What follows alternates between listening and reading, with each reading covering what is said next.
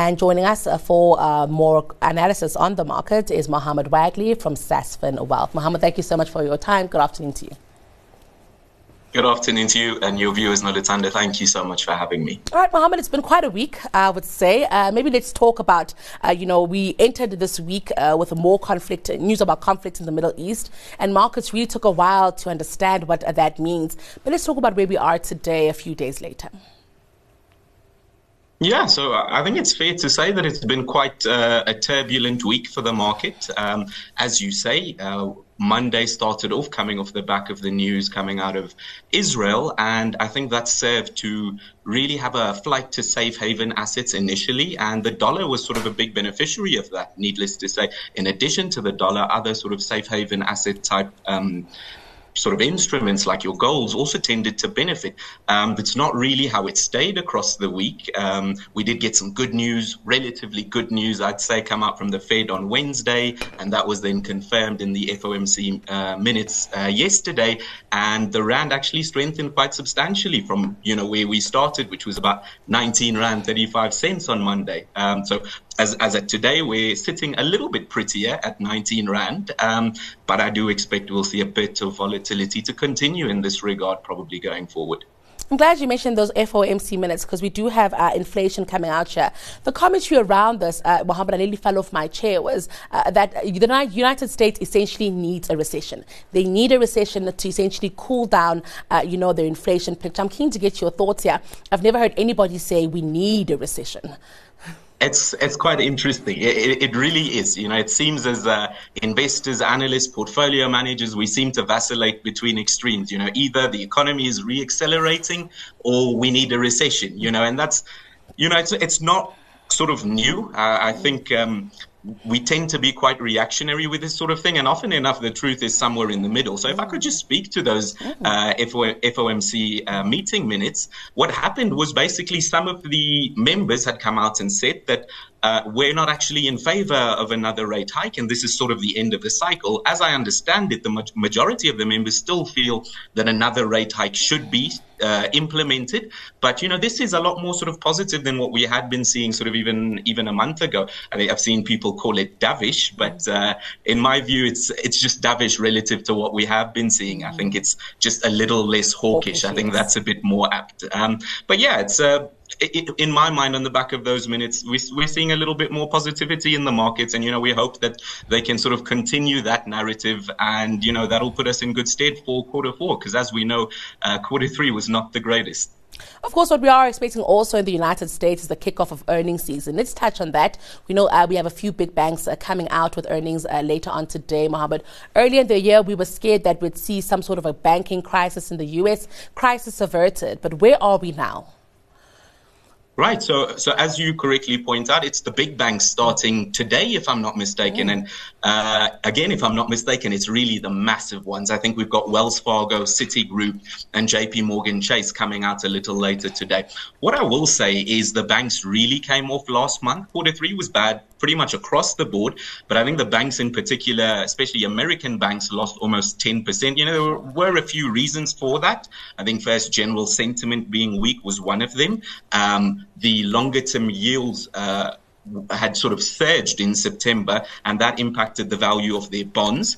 Uh, but I must confess, a, a, loss of about 10% was what I felt a bit overdone, mm-hmm. you know, especially given the narrative prevailing at the time was higher for longer. You know, needless to say, keeping the interest rate higher for longer generally tends to have a positive impact on those net interest uh, interest mm-hmm. rate margins, you know. So uh, I, I think truthfully, I'm quite optimistic uh, about the banks a little later on. I think it's also a case of coming off low bases, uh, but I, I, think we probably could see a little bit of a bounce a little later today. I hope to not be proven wrong probably in a couple of hours when we see those numbers come out.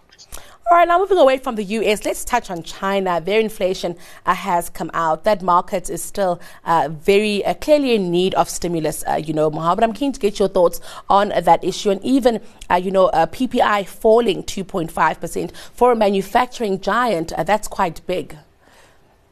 Yeah, it, it is, you know, and uh, I suppose the narrative about China is basically, well, I suppose we're all wrong about it. You know, everybody thought that this would, this economy would recover a lot faster than it has. And, you know, month on month for at least the last you know four or five months or so we've been getting sort of negative data coming out of china and each time um, analysts are sort of having to revise their expectation. I think the bottom line is that there's a lot of weakness and this is going to take a lot longer than usual. Now you mentioned those ppi numbers. Now needless to say china is super important in the sort of South African context. They're one of our big um, exports. We export a lot of commodities to them, and there's massive demand that comes out of China. What we've seen is quite a bit of weakness in that regard.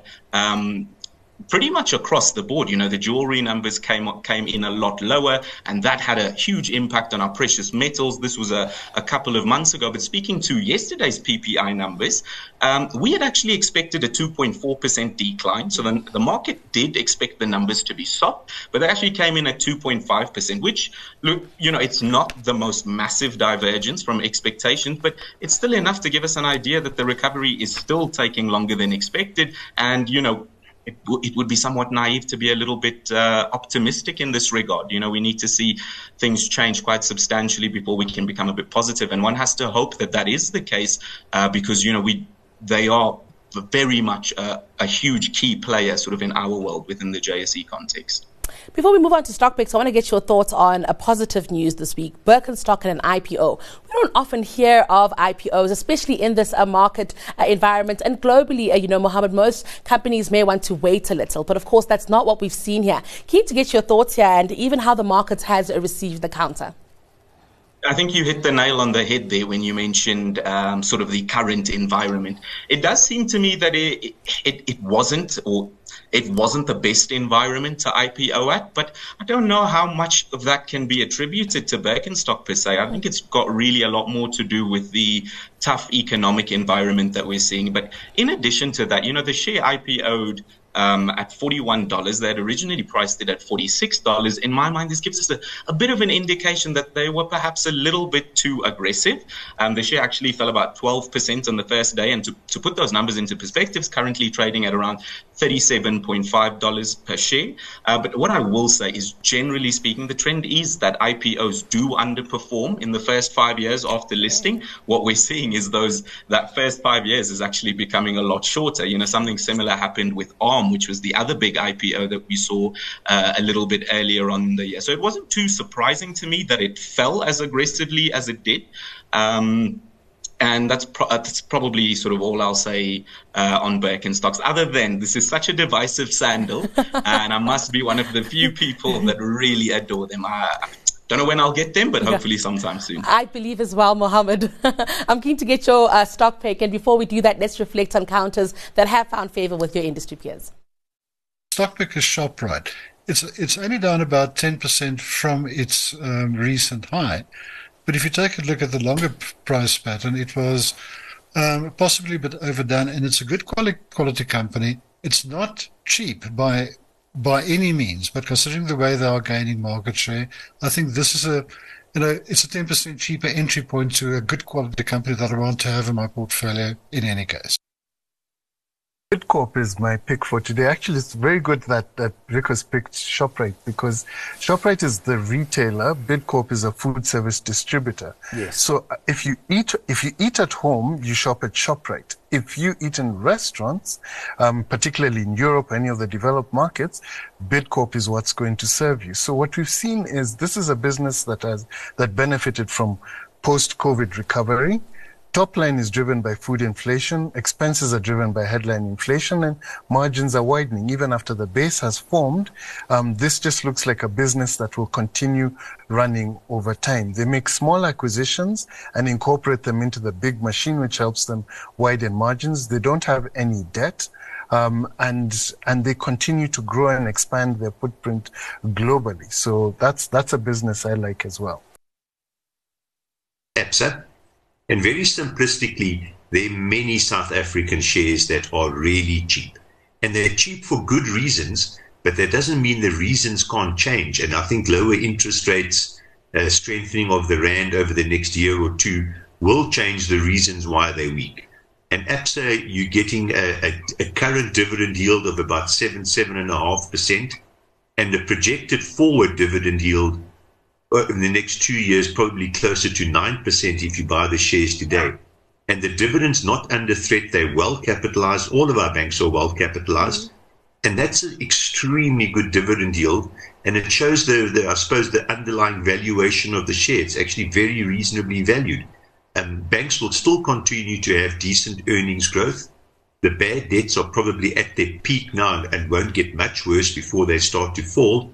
And all of this is good. And ABSA is very, you know, it's a very, uh, it's rated quite lowly by the market. All right, Muhammed, keen to get your thoughts on some of those counters. I mean, two of them are purely SA Inc. plays, ABSA and ShopRite, and then we have Bidcorp. With pleasure. Mm-hmm. Um, so I'll start with ShopRite. Um, and I, have got to disclaim that, you know, the retail space really isn't my favorite. Mm-hmm. Uh, but that's not really due to sort of a specific company weakness per se. It's really got a lot more to do with sort of the South African consumer weakness that mm. we're seeing. And this is not really a new trend by any stretch of the imagination. That being said, I'm, I'm actually quite in agreement with the uh, gentleman who had mentioned ShopRite for pretty much the reasons that he detailed so eloquently. So it is a good quality company. In fact, year to date, it's still up. And despite the weakness that we're seeing, I, I do think that current levels of about 240 Rand do, do, represent sort of quite a bit of an upside. And the key thing here, and I think the gentleman did point to it as well, they're gaining market share rapidly. Mm. Then moving on to Bidcorp, this one is is actually one that I quite like, and you know we hold quite substantially across the board in our portfolios, at least from a local perspective. Um, I, I, think the gentleman. Uh, described it really well, especially mm-hmm. contrasted it really well with ShopRite. But in a nutshell, what they do is food service business. Uh, it's a food service business that supplies restaurants, primarily sort of restaurants abroad. Uh, they're also in sort of aeroplane catering, food catering, and things like that. But I, I, suppose I'll just touch on what I really like about mm. the company. And you also touched on that earlier. It's not SA Inc., it's very much Rand hedged. Mm-hmm. They've got significant offshore exposure, and this is an area of focus, an area which they continue to look to develop. Their cash flush don't really have much debt, so they've been insulated from the rising rates.